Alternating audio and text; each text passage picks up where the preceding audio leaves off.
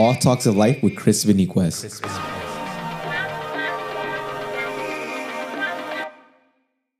Welcome back in.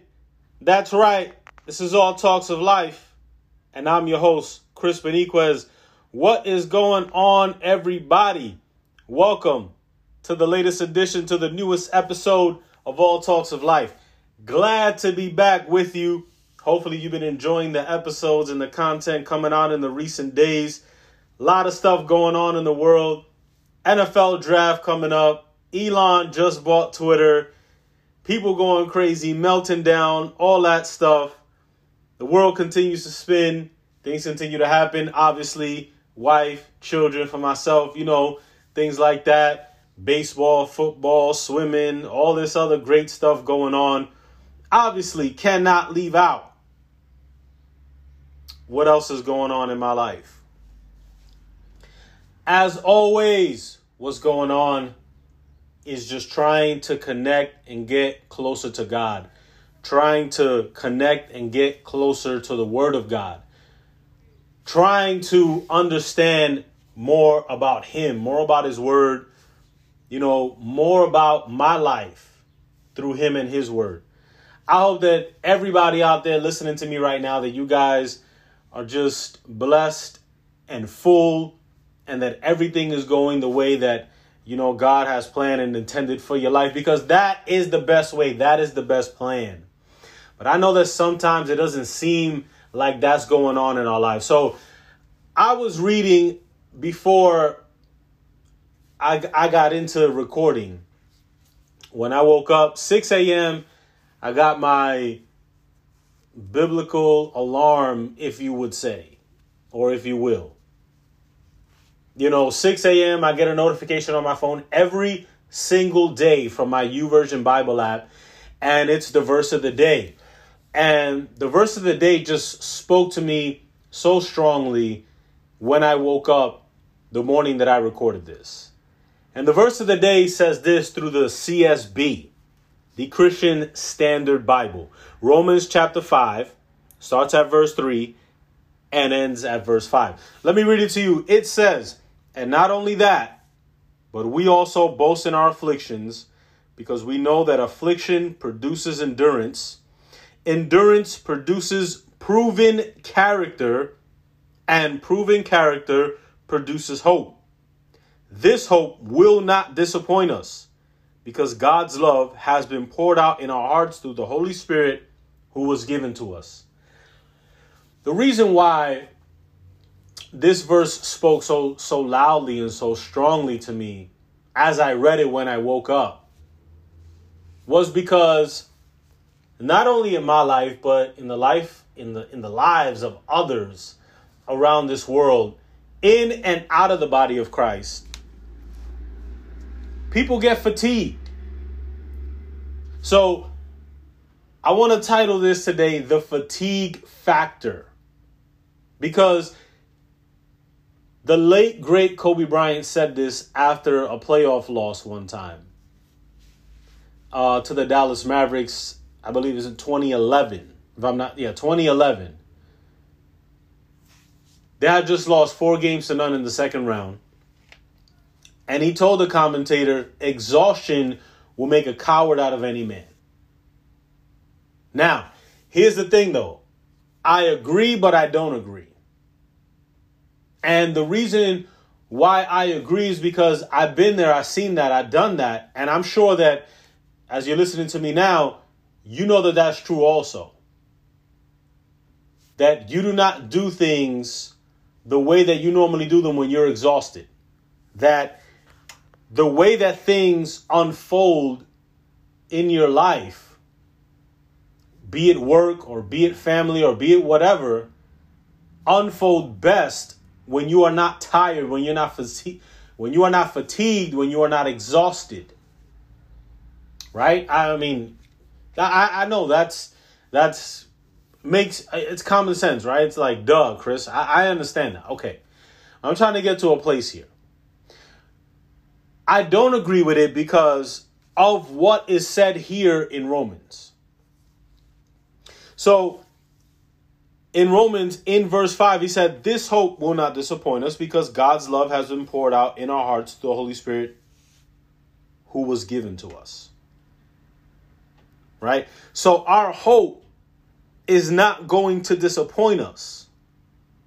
Meaning that no matter how tough the battle, no matter how bad things get, the hope that we have in our hearts because of the Holy Spirit, because of God's love, will not allow exhaustion and fatigue to defeat us. So I agree with Kobe in the natural sense. From the physical standpoint, yeah, and that's what he was talking about. The physical standpoint, when you get worn down to that exhaustion point, your brain just starts to think, how can I get rest? And your brain begins to think how just of how exhausted and tired I am. So I get that. I understand that. But I want to take it to a to a spiritual level. Because that's what we, that's what we do on this show. And thinking about that, I just say to myself, man, how how is it that we can how is it that Paul sits out here and says we boast in our afflictions? And he and he tells you the answer in the next right right in the in the same sentence right after the comma he says because we know that our affliction produces endurance.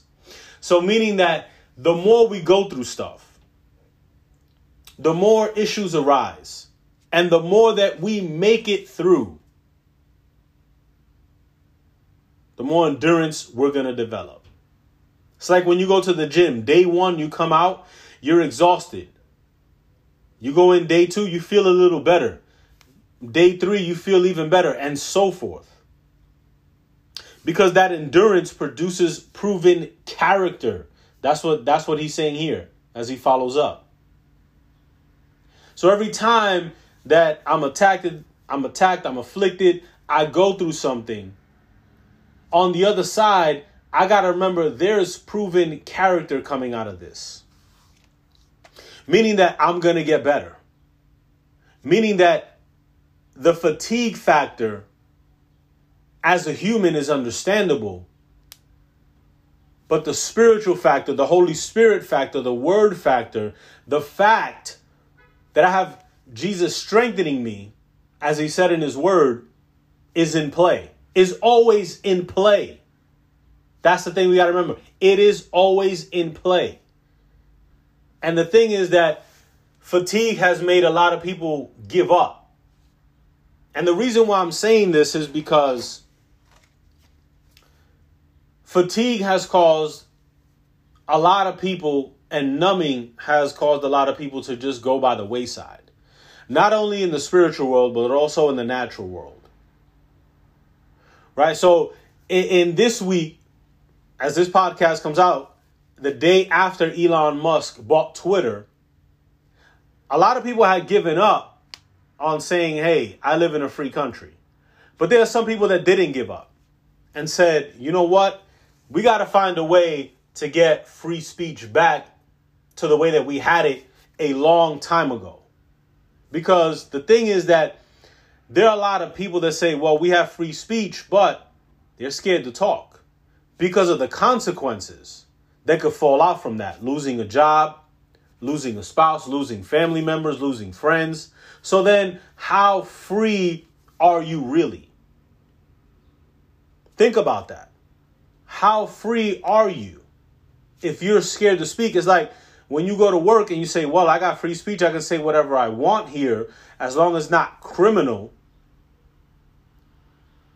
But there are certain things you won't say, there are certain things you won't speak up about because you're scared to lose your job.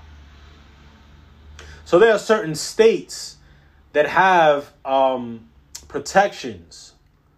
And with these protections comes the fact that if you want to speak about setting up unions at your job or doing other things at your workplace, you are protected. Now, not every state has that, and not every company practices that. I understand that. But there are protections in place so that, you know what? You can be a person who speaks freely. so that you can have free speech. It doesn't mean that those things are going to come to pass, that your suggestions are going to come to pass. That's not what that means, but it means that you have a platform to speak about it wherever you go. So some people were, you know, just giving up on the idea like, hey, man, this is where I live. This is how things are going. But there are a lot of people that didn't give up on that. Now, I know it's easy for you to say, hey, that's the richest man in the world. You know, he had the money to put it up, 44 billion, he bought Twitter, and still is not even half of his wealth. I understand that. But there are there, there were a lot of people against him.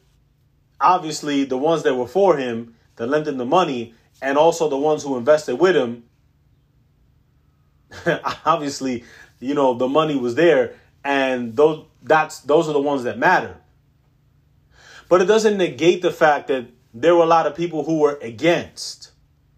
That there were a lot of people who were like, you know, I gave up on that a long time ago. Or there were people who were against that was like, you know what? I'm not with what you're saying and what you're doing. But Elon Musk continued to power along. Said, I, am going to offer Twitter $54.20 per every share. It's going to come out to 44 billion. And you know, I'm not gonna I'm not gonna hire the price. I'm not gonna negotiate. This is my price.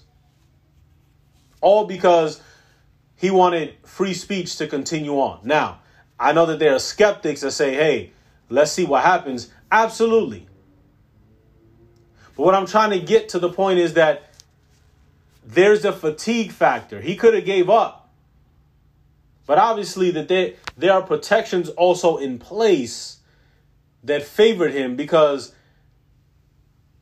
had, had he given up, because the Twitter board was so staunch and adamant to not sell to him, and he would have just said, All right, they don't want to sell to me. You know, there could have been ramifications from the Twitter shareholders to the Twitter board where the Twitter shareholders could have sued the Twitter board for more than what they're worth. You got to understand that the shareholders are the ones who own the company. The ones on the Twitter board are the people who are, you know, managing stocks. And what they're doing is they're just up there just, you know, representing representing the folks that are shareholders, representing the investors. Because investors, they got other things they're invested in, or they got jobs, they got lives, they, they got different things. They're not they're not gonna sit up in a boardroom all day discussing how do we better this company. They just put their money in there in a company that says we're going to invest your money with us into this stock. They're like, all right, fine. Let's let's go there. Let's invest our money to Twitter. Fine, cool. All right. I, I know it seems like I'm getting off topic here, but here's the point. They did not get tired. And when I mean they, I'm talking about the people who kept screaming on social media, you know, don't give up on free speech. Don't give up on posting. Don't give up on talking. Don't give up on coming to the table. That's what I mean, they. Like all those people that you listen to, that we listen to, that will continue to tell us, hey, there's a fight. We know it's hard, but let's keep on going. So the thing was that, you know, but, but before I come back to the word, the crux of it all was that had the Twitter board came back and told everyone else, uh, the shareholders, well, we're not going to sell to Elon because we don't like his idea of free speech. The shareholders would have said that's not good enough. We're calling our lawyers, and your and our lawyers will call your lawyers, because what you're supposed to do is look out for our best financial uh, financial well-being and you're not doing that because somebody is is offering to buy our stock at $54.20 a share which is way above whatever it is right now so we stand to make millions and some people stand to make hundreds of millions off of this deal so if you're not going to take care of us financially which is what our contract is with me investing my money into your company, because you're an investment company, I'm an investor, that I'm going to sue you. And there's so many shareholders at Twitter that there was that there was nothing the, the, the Twitter board could do and the investment company could do because they knew that they were going to be tied up in litigation for so much time and for so much money that it's just a losing proposition. But the great thing is that a lot of people didn't give up. And that's in the natural world. And that's a great thing because also it helps us as spiritual people to also be able to speak out. Now, it might not happen as much on Facebook or or Instagram and things like that, you know, where we might get shadow banned or whatever, or it might not happen so much on Twitter and it, it, it remains to be seen. So we'll see what happens. But there are other places where we can speak out, you know, where, where we're not shadow banned and where things are not like, you know, just cast out to the side or thrown to the bottom of, of the timeline or whatever, right? So in a way, it helps us out, out as well. There were certain people back in the day that said, oh, when television came out, you know, certain Christians that were like, hey, you know, this is not something we should use. But then Christians began to find out hold up, wait, we can use this because mass audiences are seeing Elvis on television, they're seeing others on television, and what they're spreading is not something we would like to be spread because it sends out a bad message, whatever that was back in the day. So we can spread the message of the gospel. So, wait, television is a good thing, it is a good medium. We just have to use it the right way. So, getting back into Romans, all of this is just to say that there are times where people get tired and people get fatigued. It happens in the natural world, it happens in the spiritual world. Happening in all in all of the wars. You get tired from not eating, you get tired from hearing bullets, you get tired from hearing cannons, you get tired from getting orders, you get tired from being in the mud, you get tired from not seeing your family, you get tired from the mental anguish, from the trauma that you're seeing people dying right in front of you. You get tired. That's what happens. You get tired. But the wars were won in the Word of God, in the Bible. All the wars that you see won were won by the people who kept going, who were stronger who decided we are going to win. World War One, World War Two. The troops decided to continue to go. We're going to stand up for our country. We're going to stand up for what we believe in. And I just believe that the same things apply in the spiritual world. To a certain extent, to a certain sense. Because we're in a war every single day. We're in a war for being able to speak out. And I'm talking in the spiritual sense now. So many things happen, right? That that the that the kingdom of darkness wants us to shut up, not testify, not speak about the light, not speak about the things that we know will bring hope to people. Because the hope that we speak doesn't disappoint. That's what that's what I just read in Romans. So let's continue to hold on to the hope that is the strength of God, the hope that is the love that is poured into our hearts. Because that hope is not going to disappoint us. That strength is not going to disappoint us. Now, there are times where mentally, man, we're down. Physically, we feel down spiritually we feel down. I understand that because I've been there and I've done that. But the thing is, we got to get back to that connection. A lot of times, why people are fatigued is because they've allowed themselves to be numbed and entertained by other things instead of being fed by God. Now, when I say fed by God, what I mean is speaking to other people, you know, in your congregation or, or, or, people that are not even in your congregation that you just know love the Lord, love the word, and can pour into you. going to your church and receiving a word, going to your church and participating in the worship, even though you're not the one in the front, but participating in the worship, receiving, being fed by God. So a lot of times we get fatigued because we are not connected. A lot of times we get fatigued because we're not fed. We'll mal- we are malnourished. Sometimes we're fatigued because we're not in our prayer closet. Sometimes we're fatigued because we're discouraged and we allow discouragement to take us not to boast in our affliction, but say our affliction is greater when that is not the case.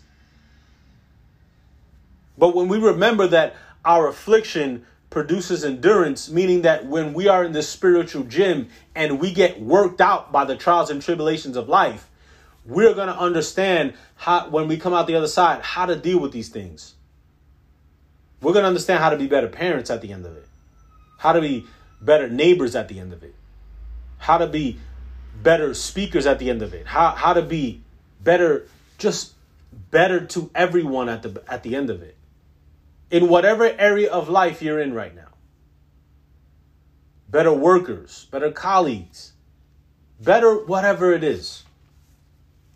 We're just going to come out the other side much better. Which is why we just got to continue to hold on to the hope. Because we are not going to be disappointed. Because we know when the when these things happen, we're going to have that proven character we got that proven character, we can help others out that are going through what we're going through right now. So I know that there are people listening to me right now. Hey, you've gone through some really, really dark times, some really, really crazy stuff. And then three years later, five years later, 10 years later, somebody's going through the same thing. And now your proven character can help that next person out. So don't let the fatigue factor take you out. Because I know that there are times where I've been sitting in the church and I'm fatigued because of whatever reason. Maybe I'm getting beat down and attacked a lot. Maybe I'm disconnected. What, what, whatever it may be or whatever it may have been that got me fatigued at that moment. My thought, my understanding is this the hope that I have is not going to disappoint me. The hope that God is going to lift me back up by me humbling myself is not going to disappoint me. Because I did something wrong to get fatigued. Something happened because I got fatigued. There's something that I got to find out why I'm fatigued, why this is factoring into my life and I got to shift, adapt, and get better. Now, athletes know this. People in business know this. There are people that get burnt out. They messed up somewhere. There are people that learn from that burnout and learn how to adapt, learn how to get better,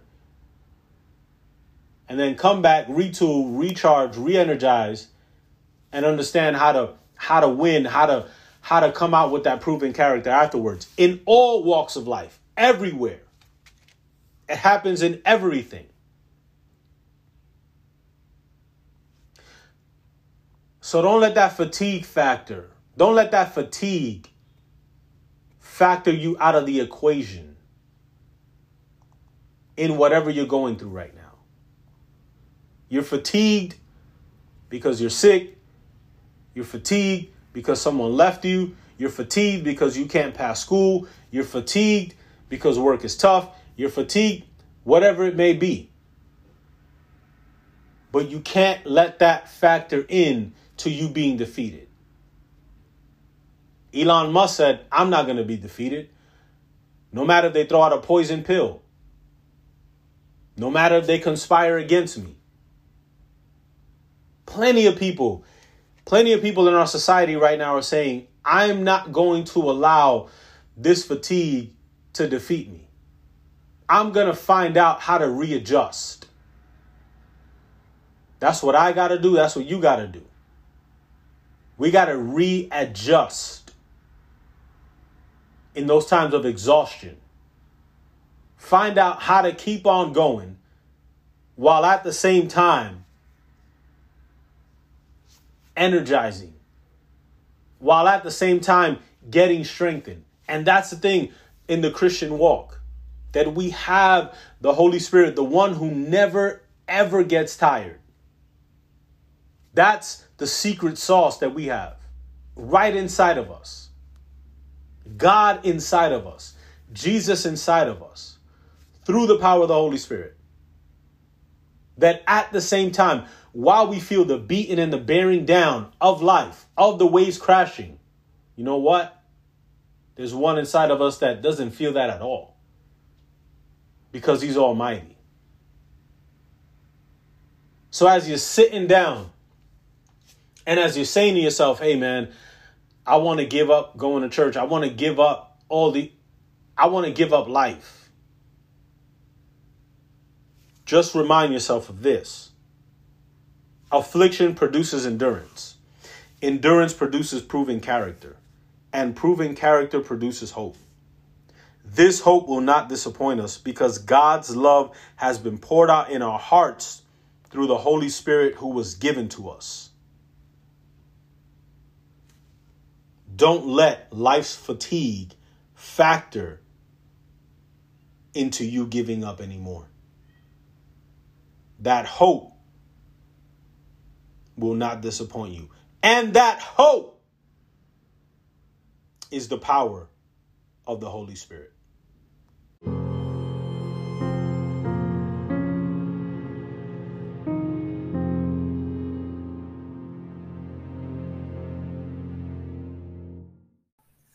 Boxing over the weekend. Let's get to it. The heavyweight champion of the world, Tyson Fury, knocked, well, stopped challenger Dillian Whyte in the sixth round. TKO, uppercut shot did it. Um, some people say there was a push. There was a push. I'm not gonna say there wasn't. But Dillian Whyte says that that was the reason why he got up a little dazed. Not so sure about that you know, that shot put him down pretty good. Referee stopped the fight. Some people think prematurely. Some people think, you know, it was stopped right on time and things like that. I think the referee could have gave Dillian, you know, a couple more seconds and see how he came out and see if Tyson would have tried to finish him, and then you would have called the stoppage. But maybe just a tad pre, maybe just a tad premature. But nonetheless, I think that you know Tyson Fury is well on his way to winning a well on his way to winning, if not a decision, but maybe you know would have stopped him somewhere down the road. So maybe not so premature. But nonetheless, Tyson Fury remains the heavyweight champion of the world, the lineal heavyweight champion of the world, the title that matters in the people's eyes because the man who beat the man who beat the man. Ric Flair said it best. To be the man, you have to beat the man. Woo! And we understand that Tyson Fury is the man who beat the man Vladimir Klitschko uh, all those years ago.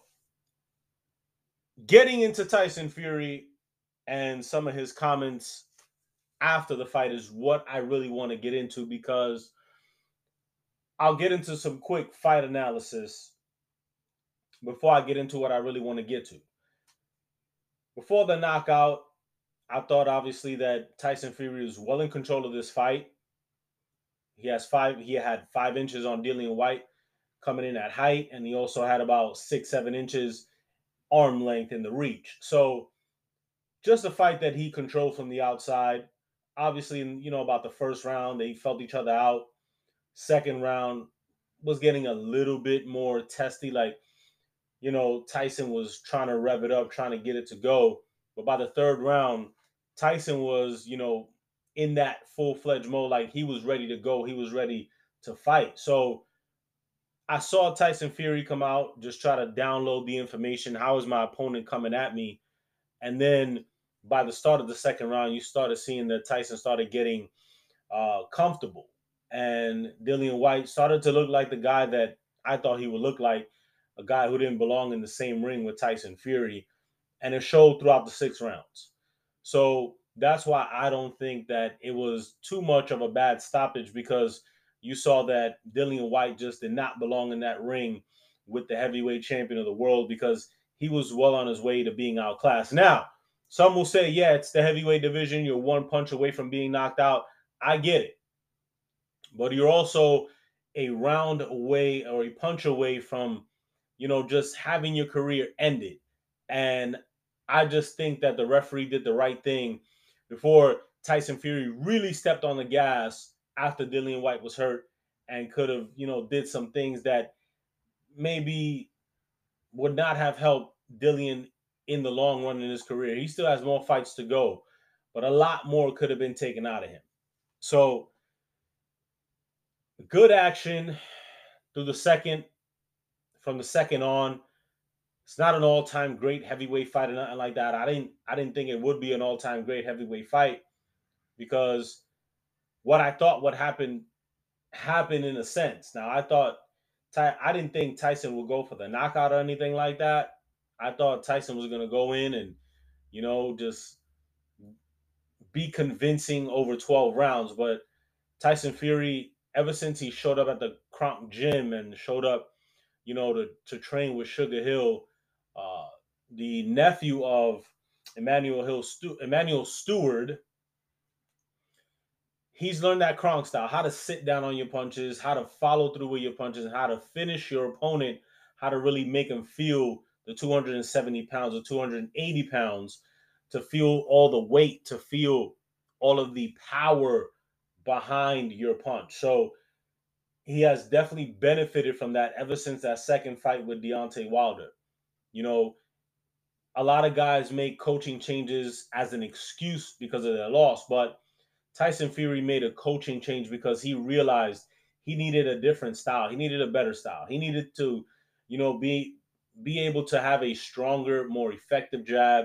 But way more than that, he needed to have a right hand that was dangerous, that was scary, a hook and an uppercut that he would sit down on, and then afterward be able to get out the way also. Even though you sit down on the punch and you put more power into it, you're a little more susceptible to getting hit but you can move out the way right after that. You have to definitely get training, you know, over and over and over again. And these athletes, they're remarkable when they get in that ring. So I continue to respect Tyson Fury, everything he's done, everything he continues to do for the sport of boxing. So shout out to him, you know, for, you know, just continuing to use his length, his jab, continuing to use his IQ in the ring to do whatever he wants to knock you out or to go 12 rounds or to be able to have a slugfest, a memorable slugfest like he did against Otto Wallin. For those of you who haven't seen that fight, that to me was probably Fury's third most exciting fight behind the first and the third of Deontay Wilder. The second Deontay Wilder fight was just a mugging by by Tyson Fury, you know, and I loved every second of it.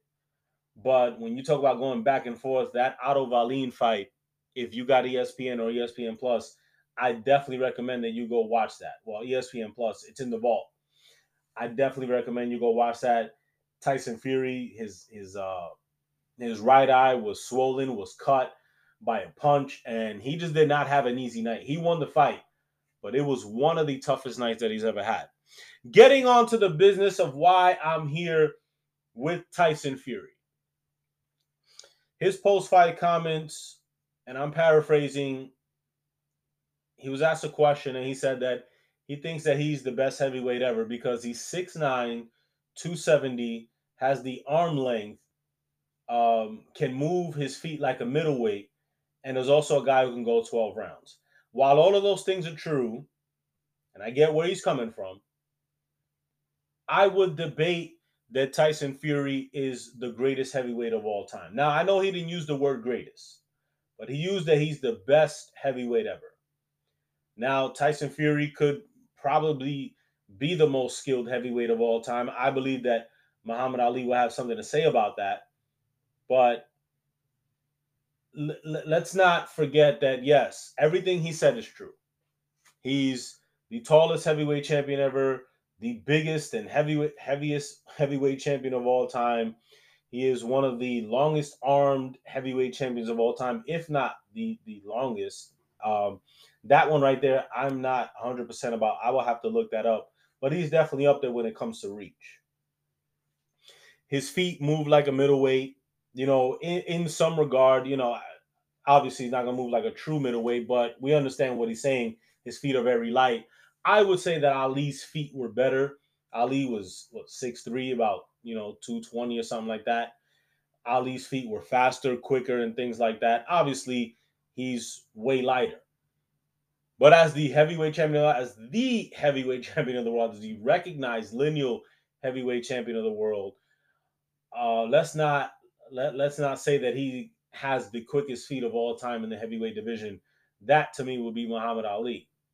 But a guy at 6'9, 270, if you ever seen quicker feet than that outside of a basketball court, and maybe not even in a basketball court, these are probably the fastest feet you've ever seen at that size. So I understand where he's coming from. I understand what he's saying. Now here's the thing. Here's the thing with Tyson Fury and him being one of the greatest of all time or the best of all time. Tyson Fury has two great wins. I think they should be three over the heaviest hitter in the history of the division in Deontay Wilder. An absolute mugging in the second fight, like I said earlier, and also uh, a very good win over one of the top five heavyweights of right now, Dillian Whyte. and an easy win, just proving how far ahead Tyson Fury is of the of all the other heavyweights right now. Tyson Fury has a win over one of the greatest heavyweights of all time. Obviously, I have him in my top 10. Vladimir Klitschko. Vladimir Klitschko was still good, but he was not in his prime. Let's not let's not mistake that. Vladimir Klitschko was you know, just as good as he's gonna get. But Tyson Fury was definitely in his physical prime, probably at that time. He had trained great for that fight. You know, he was just mentally ready in that fight and things like that. After that, things fell apart. He went into depression, drinking drugs and stuff like that, because he felt like he had no other mission to accomplish. And he said right after the fight, I'll probably go into depression or something like that. He said that right before the fight because now he has no mission in front of him. But he was so ready for that fight. He was you know, he, he was fit, he was right. And the fight, while it was boring, Tyson, you know, showed that when Tyson wants to show up and he's mentally there, he's going to look great. So he has a win, an all time great win versus Vladimir Klitschko. He has two great wins over Deontay Wilder. He has a very good win over Dillian Whyte. But the thing is that that's it outside of those wins that I just mentioned right now, those four wins, there isn't something deep to grab and root on Tyson Fury and give an argument to why he's the greatest heavyweight of all time. Now, can can we say that Tyson Fury would beat all of the other great heavyweights of all time? I believe that that that is a discussion to be had and I believe that's a real discussion. Because when you look at the things that Tyson Fury listed, that they're all true, 6'9, 270, 80 something, you know, inch reach, fast feet and all that. One of the top, you know, one of the top feet ever or, or one of the top footwork ever all time in the heavyweight division. That goes without saying. That's there's no doubt about that. Very good with his feet, very balanced with his feet. He understands how to move his feet. He understands how to get in position with his feet. So it's not just about the speed and the quickness it's understanding where to put your feet and what to do with your feet that goes with that as well in the boxing ring. Let's not forget that. Tyson Fury, the IQ with his feet is very it's it's really really up there with the all-time great heavyweights. Um when it comes to guys like Ali, when it comes to guys like Vladimir Klitschko, when it comes to guys like Lennox Lewis and things like that, Joe Louis and and and and some of those great heavyweights that had good and, and great footwork. So he's up there. He's arguably up there. I mean, just IQ with the feet. He is definitely, definitely up there.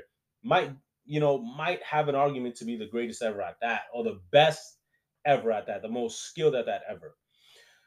Um, I believe that boxing historians could could definitely, you know, delve into that and and guys who were watching those fights and were actually there that are still alive could, you know, comment on that when it comes to Muhammad Ali.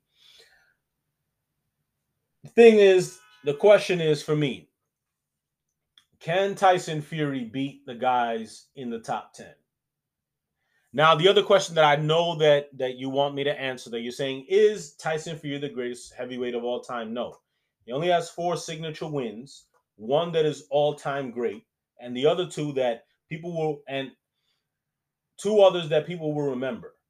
I, I understand that. But when we're talking about all time, we're talking about an, another all time top 10 fighter in Vladimir Klitschko, a fight that was no good. People won't remember it as in, like, that was a great fight, but they will always say first he beat Klitschko because Klitschko was that great of a fighter. So, in, in, in saying that he only has those four wins on his resume, that you're like, wow, or three great that you're like, wow, and another one that you're like, oh yeah, definitely, that's a credible win. It doesn't add up to saying that he's in the top 10 all time. That's what I'm gonna say. So I don't believe he's the greatest heavyweight of all time. He might be the most skilled heavyweight of all time. Like I said, Muhammad Ali would have something to say about that. But there's an argument for him being the most skilled heavyweight of all time.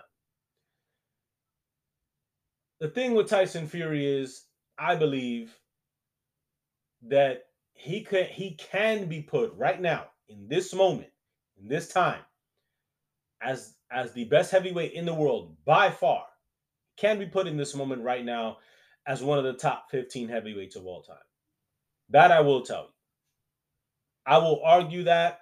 I will make my case not only with the wins that he has, but also with the skill that he has. Also with the talent that he has, with the way that he performs in the ring. Now, this is the third best heavyweight era ever. The best heavyweight era of all time was in the 60s and in the 70s with Muhammad Ali, Joe Frazier, um,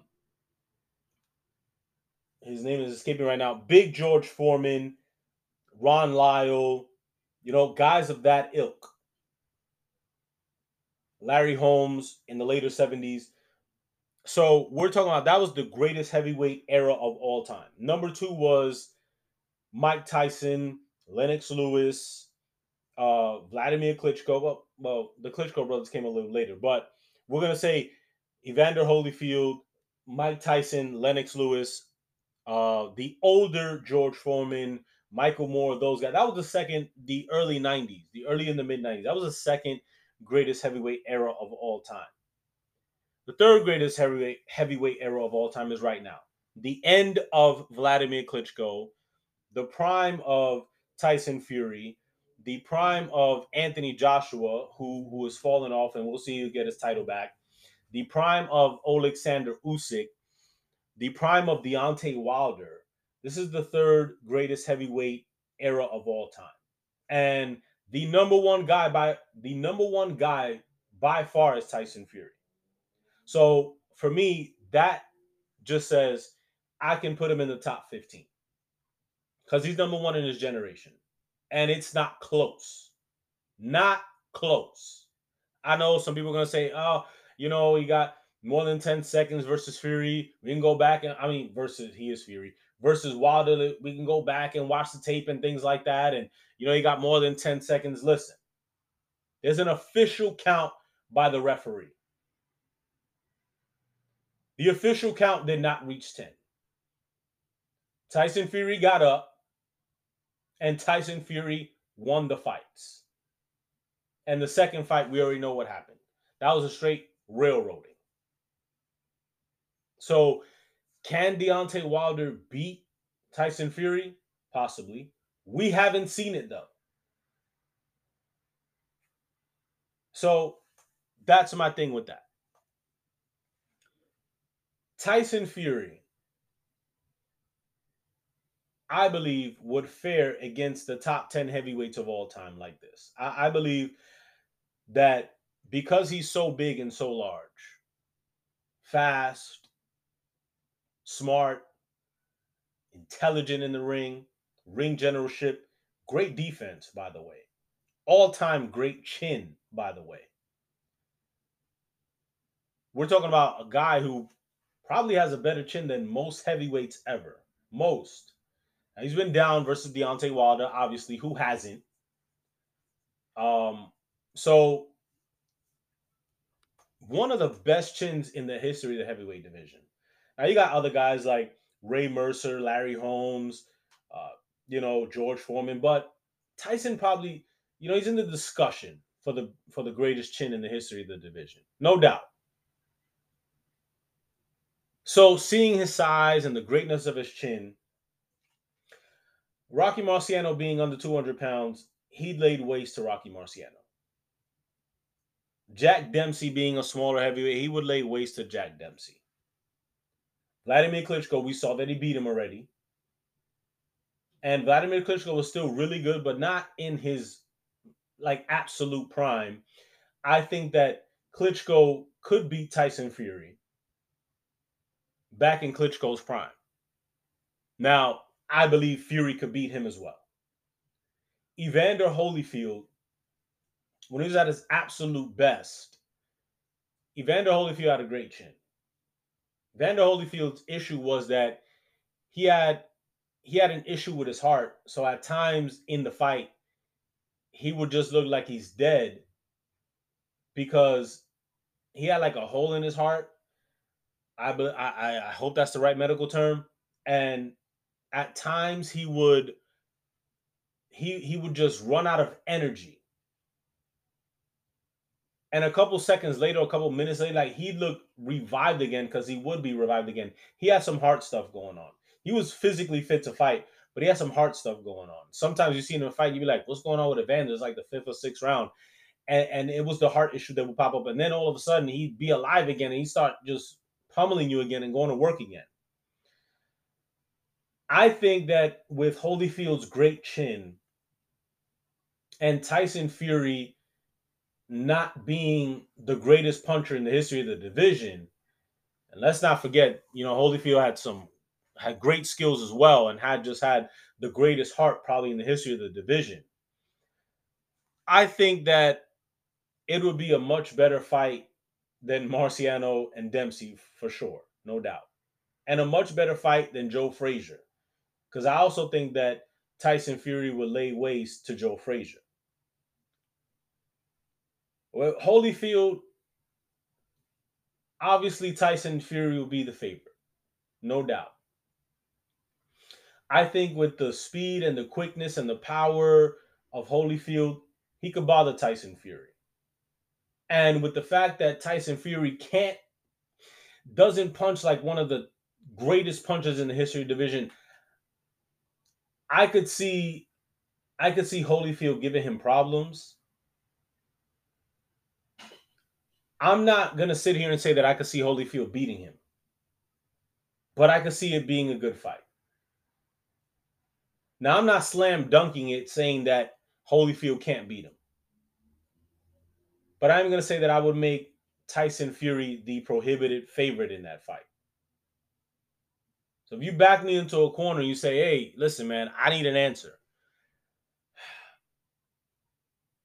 I would say that Tyson Fury wins that fight.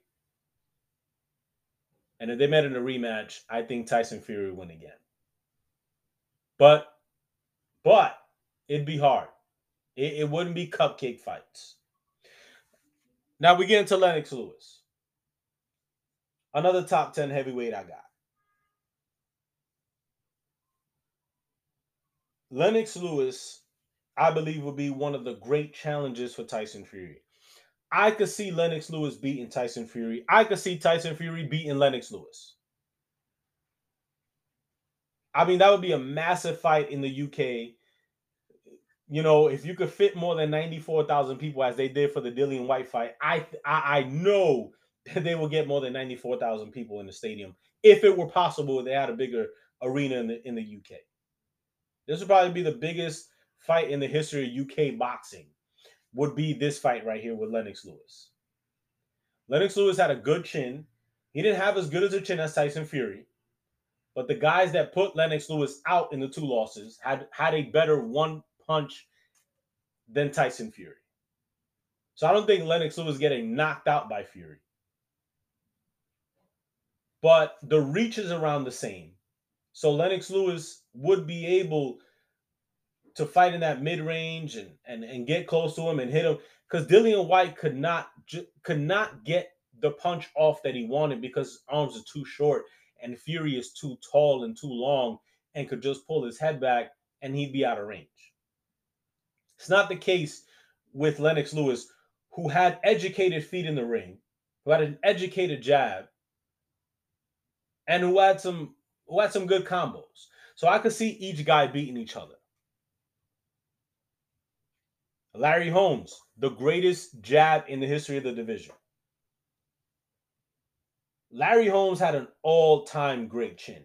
I mean, granite chin. We're talking about possibly the greatest chin in the history of the division. Possibly.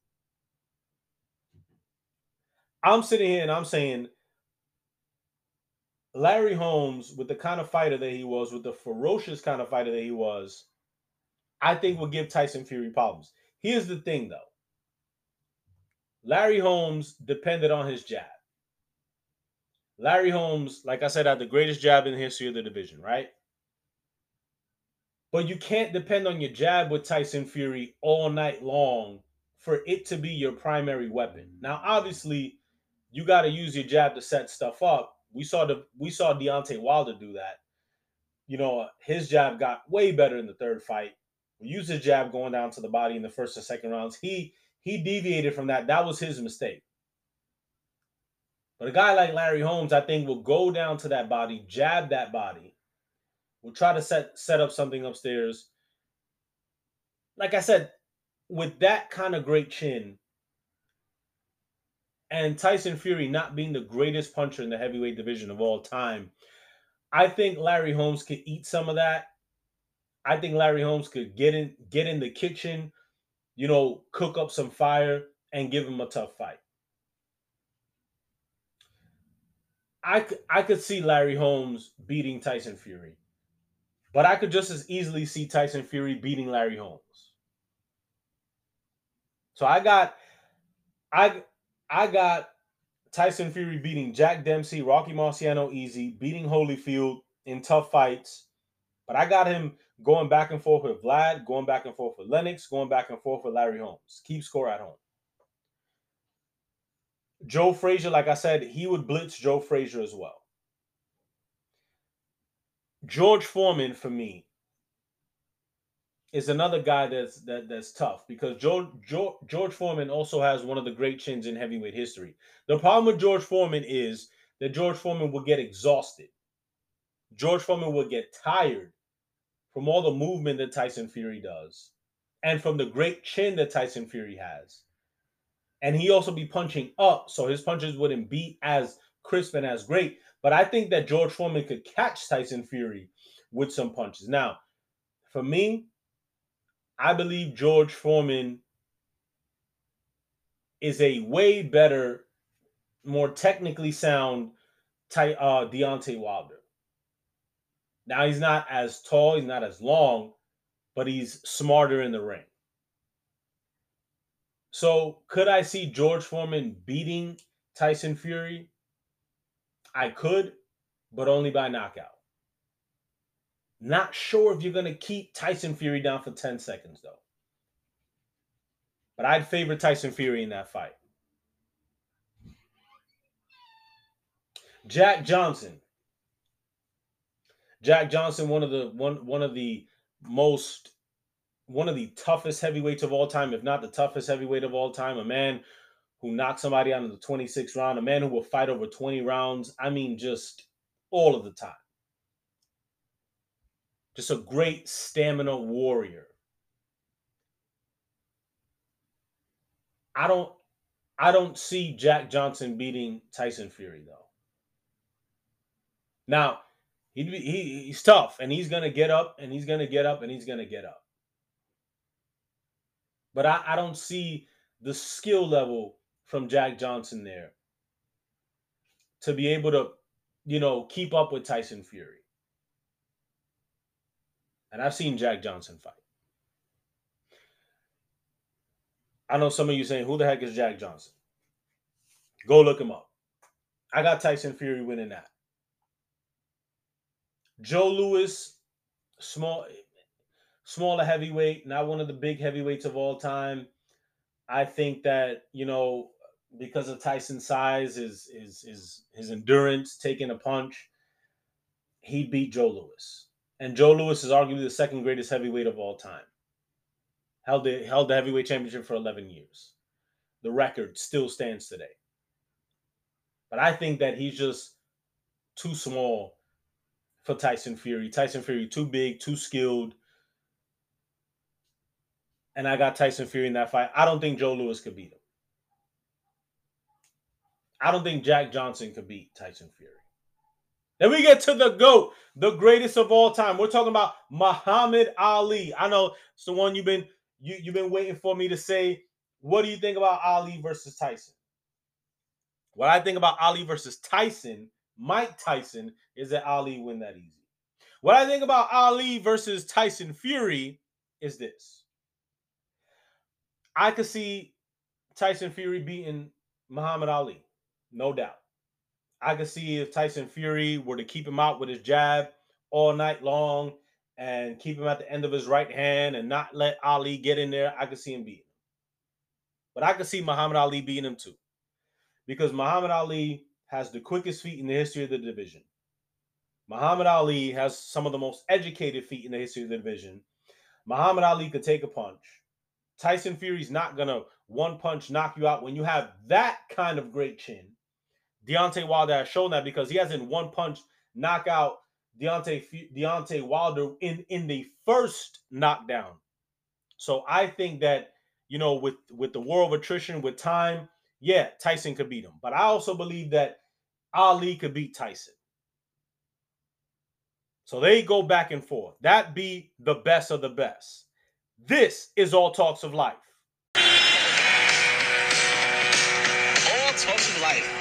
All